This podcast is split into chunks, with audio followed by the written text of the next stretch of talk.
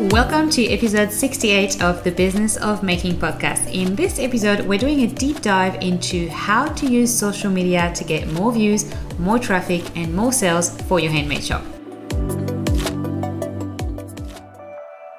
Do you want to make it as a maker? This is the Business of Making podcast with your hosts Michaela Danvers, Deb Engelmeyer, and Jess Van Den. We know from experience that growing a handmade business is bloody hard work. We're here to make it a little bit easier for you by dishing out reality based, no BS, tried and tested advice on how to make your business work. Tune in every week for an honest conversation on what it really takes to make a creative business a success.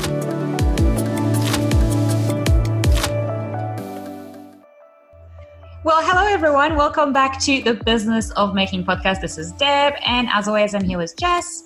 Hello. And Meek. Hello. And today is a Patreon patron only episode about Ooh. social media and more specifically we want to walk you through a three-step process so that you can take people from your social media platform and get them to your shop so that they can buy your products because it's not as easy as you may have noticed as posting a picture saying here's my products go and buy it that often gets you crickets.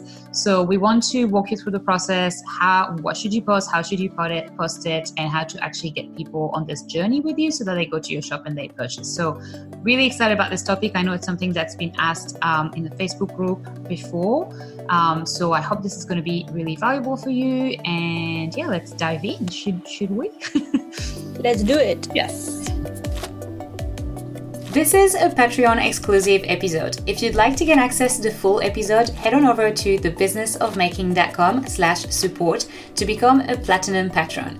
You'll get access to our monthly patron only episodes, behind the scenes videos, as well as a shout out on the show for you and your business. That's thebusinessofmaking.com slash support. Thanks for listening and a huge thanks to all the patrons for supporting the show. We couldn't do it without you.